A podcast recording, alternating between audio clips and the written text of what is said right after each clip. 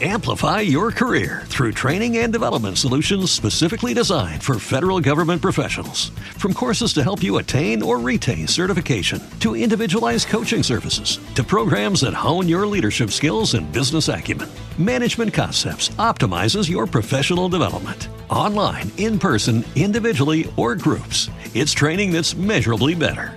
Learn more at managementconcepts.com. That's managementconcepts.com. What if you could have a career where the opportunities are as vast as our nation, where it's not about mission statements, but a shared mission? At U.S. Customs and Border Protection, we go beyond to protect more than borders. From ship to shore, air to ground, cities to local communities, CBP agents and officers are keeping people safe. Join U.S. Customs and Border Protection and go beyond for something far greater than yourself. Learn more at cbp.gov/careers. This is Metro News This Morning, bringing you this morning's biggest news headlines from across the state.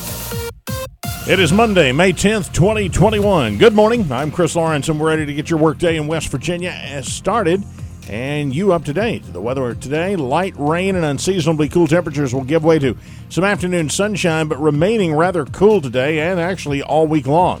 We'll have more on the forecast coming up in a moment. Right now, let's get up to date on what's been happening in West Virginia news. At the Metro News anchor desk this morning is Jeff Jenkins. Jeff, good morning. Good morning, Chris, and thank you. Sentencing is scheduled tomorrow morning in federal court in Clarksburg in the Rita Mays case. She was convicted last year in connection with more than a half dozen deaths at the Clarksburg VA Medical Center, patients who were killed. Tony O'Dell, a Charleston attorney who represents some of the victims' families, says the families are waiting for answers. They hope to hear what her motive is. I don't know that the family members are truly going to believe what she says. Now, U.S. District Judge Thomas Kleeh did hold a status hearing in the Mays case back on Friday. A few issues were discussed, but it doesn't appear it will have an impact on tomorrow's scheduled sentencing. That begins at 9 in the morning. You can read a preview story now at WVMetroNews.com. Week 2 of the landmark opioid epidemic trial, scheduled to start later this morning. In U.S. District Court in Charleston, Huntington and Cabell County blame drug distributors AmerisourceBergen, McKesson, and Cardinal Health for help fueling the opioid epidemic. Cabell County Commissioner Kelly Sabonia sat in on testimony back on Friday. It's unfortunate that we have to be here. I believe that people did not do their due diligence and their duty, and our county and our state has been adversely affected, and it's for generations to come. Now, Huntington Fire Chief Jan Rader was the only witness back on Friday. Actually, she was the second witness. They wrapped up one witness and then took Rader, but then the court ended before noon. Rader detailed the impact of the epidemic in Huntington in the 2010 to 2017 range. Part of Rader's testimony was about her time not only as fire chief, but volunteering as an emergency room nurse in Huntington during a time when opioid overdoses were common. I try to make sure that I stay empathetic and compassionate. I don't ever want to feel jaded. And my job is to help people that need help and to save lives and property. And I don't take that lightly, nor do my firefighters. Rader was not cross-examined by attorneys for the drug distributors.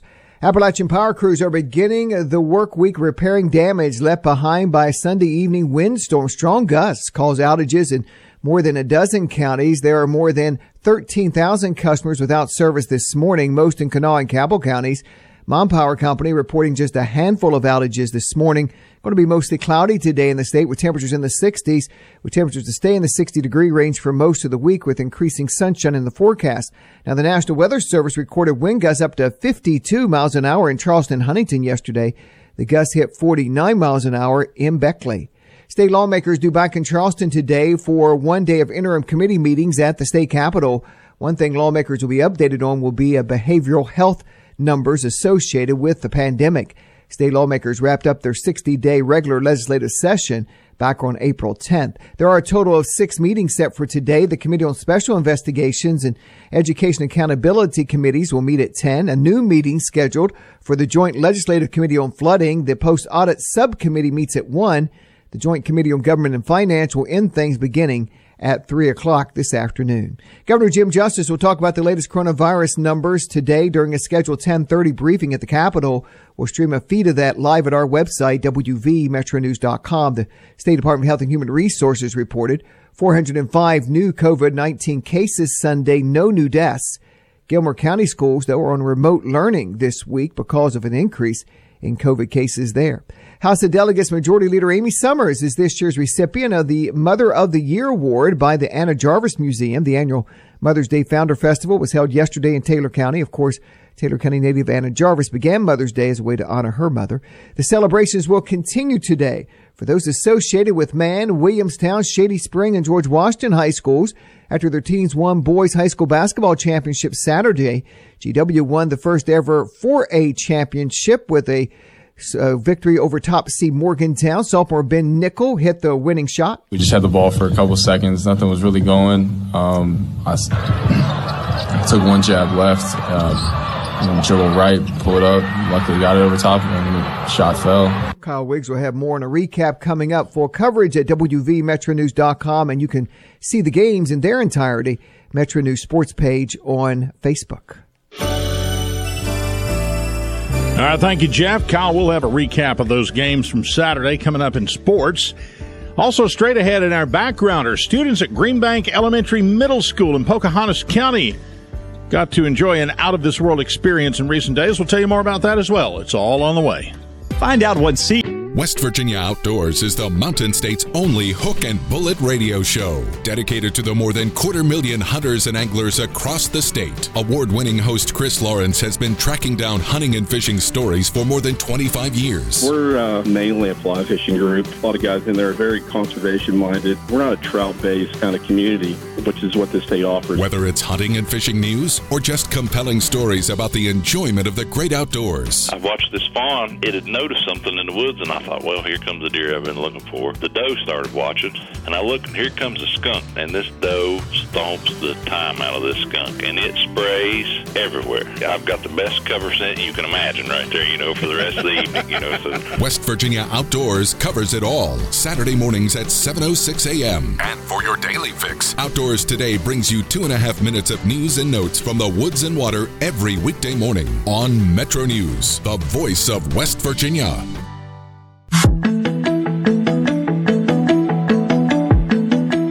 Kyle Wiggs will be on with us in a moment. Right now in our backgrounder, students at Green Bank Elementary Middle School in Pocahontas County had an out-of-this-world experience in recent days as they were able to speak directly to an astronaut in space. In our backgrounder, Jake Flatley tells us why so many kids are now setting goals to the moon and back. November Alpha, 1 Sierra Sierra. November Alpha, 1 Sierra Sierra. From November 8, Romeo Victor, for scheduled school contact. November 8, Romeo Victor. This is November Alpha 1, Sierra Sierra. I have you loud and clear. That's Dylan, a young student at Green Bank Elementary Middle School in Pocahontas County, calling to NASA astronaut Mark Vande Hei aboard the International Space Station on Friday morning. The school, which is located near the Green Bank Observatory, that is home to the largest fully steerable radio telescope in the world, was awarded the experience through a program by Amateur Radio on the International Space Station. Students were able to ask Vande Hei all sorts of questions as he was in signal range from horizon to horizon, including this one. Hi, this is Jade. What made you decide to become an astronaut? Over. The combination of mental challenges, physical challenges, as well as the opportunity to serve all of humanity and explore. Over. And this question. Hi, this is Dylan. Have you ever lost contact with the base? What are you supposed to do if that were to happen? Over. Hi, Dylan. Actually, very routinely, we have what we call a loss of signal, or an LOS, where we can't talk to the ground control team. A lot of times it's only for 20 seconds, but sometimes it's 10 minutes. And if it happens unexpectedly, we do have a procedure to follow to try to reestablish the communication. The experience left students dreaming to the moon and back about one day being in space themselves, and left a man out in the solar system all teary-eyed. Gosh, I'm getting all choked up. Thanks for that. Really great questions today. It's a pleasure to talk to you. Have a wonderful day. Over. For the morning news, I'm Jake Flatley. Over. Over, Jake. to the sports desk now. Kyle Wiggs is in. Kyle, I tell you what, there were some exciting ball games all last week, and it didn't disappoint on Championship Saturday. No, it didn't. We had a couple of buzzer beaters during the week. You're right, Wheeling Central winning at the buzzer, and of course Poca winning at the buzzer in the semifinals. And on Championship Saturday, 3 of the 4 games came right down to the wire, including the first ever Quad A state championship game with George Washington getting a shot from Ben Nickel, 6'6" sophomore. He lined it up, knocked it down with 16 seconds to go. That ended up being the game-winning basket as George Washington wins the Quad A state championship 47-46 over Morgantown. Triple A Shady Spring wins the first state championship in school history with a strong second half, beating Wheeling Central 55-43. Class AA Williamstown won a boys state championship for the first time since 1962, knocking off Poca 50-47, and in Class Single A, another first-timer, Mann, wins the boys' state basketball championship, closing the game on an 11-0 run in the final 2:26. Mann beat Pendleton County, handing Pendleton its first loss of the year, 43-36. So there are game recaps, there's video highlights, there's post-game reaction of all the games from the tournament right now. You can catch up on the whole week at WVMetroNews.com. Spring season state championship events are next. The tennis state tournament, June 3rd through the 5th. State track, June 10th for Single A, June 11th for Double A, June 12th for Triple A. State softball is Tuesday, June 22nd and Wednesday, June 23rd. State baseball wraps things up between Thursday, June 24th and Saturday, June 26th. So there still will be high school events once classes are over for high school students around the state. The 10-2 and 3 Marshall men's soccer team will face 10-1 and 2 Georgetown today in the round of 8 of the men's NCAA tournament. Georgetown is considered the defending national champion as it won the last time the tournament was played in the fall of 2019. Marshall, of course, coming off that victory over top seed Clemson in the round of 16. Baseball, Pirates beat the Cubs 6-5. Reds and the Indians rained out Boston over Baltimore 4-3. Thanks, Kyle. Listen in this evening at 6:06 for the Metro News Statewide Sports Line on Metro News Radio and streaming at WVMetroNews.com. Now for today's commentary. Here is the voice of Metro News, Hoppy Kercheval. Chris, convicted serial killer Rita Mays is scheduled to be sentenced tomorrow in U.S. District Court in Clarksburg. Judge Thomas Kleeh will likely order that the 46-year-old former overnight nurse's aide at the Louis A. Johnson Veterans Hospital in Clarksburg spend the rest of her life in prison. Mays admitted during a plea hearing last year that she murdered 7 aging veterans and contributed to the death of an 8th by injecting them with lethal doses of insulin. The veterans died from hypoglycemia. Judge Kleeh asked Mays during that plea hearing, "Did you, in fact, do what they say you did?" Mays answered, "Yes, sir." However, she did not explain why. And that is the lingering question. What was her motive? Former U.S. Attorney Bill Powell, whose office investigated the case and brought the charges, calls that the million-dollar question. "She never told us why she did it," Powell said. "Obviously, the families want to know," said Powell. "I'm curious to know, but I'm not sure anyone's going to walk away satisfied in the end." Our Brad McElhinney reports that Mays' lawyers may have built an argument based on her military service. Her defense attorneys in a previous status hearing were focused on gathering records about Mays' mental health dating back to her 2003 deployment to Iraq, where she was a chemical equipment repairer with the West Virginia National Guard's 1092nd Engineering Battalion, McElhinney reported. Tony O'Dell, the Charleston attorney who represents many of the families of Mays' murder victims, does not believe that explanation will fly. He said, "I believe we're going to hear that it's post-traumatic stress disorder." But he said, "We have a lot of veterans who suffer from PTSD who don't murder people." If the why explanation will be unsatisfactory, perhaps families can at least get an answer to the how question. How was Rita Mays able to murder 8 veterans, and probably 2 more based on civil lawsuits, over a period of months without the hospital detecting something was amiss? The Veterans Administration Office of the Inspector General is expected on Tuesday to release the results of a long-awaited investigation. This report should shine a much-needed spotlight on the procedural breakdowns at the hospital that allowed Mays to carry out her despicable crimes. O'Dell said, "The one common theme that runs through all of the families that I've represented has been just this tremendous feeling of betrayal by the VA that these families will carry with them the rest of their lives.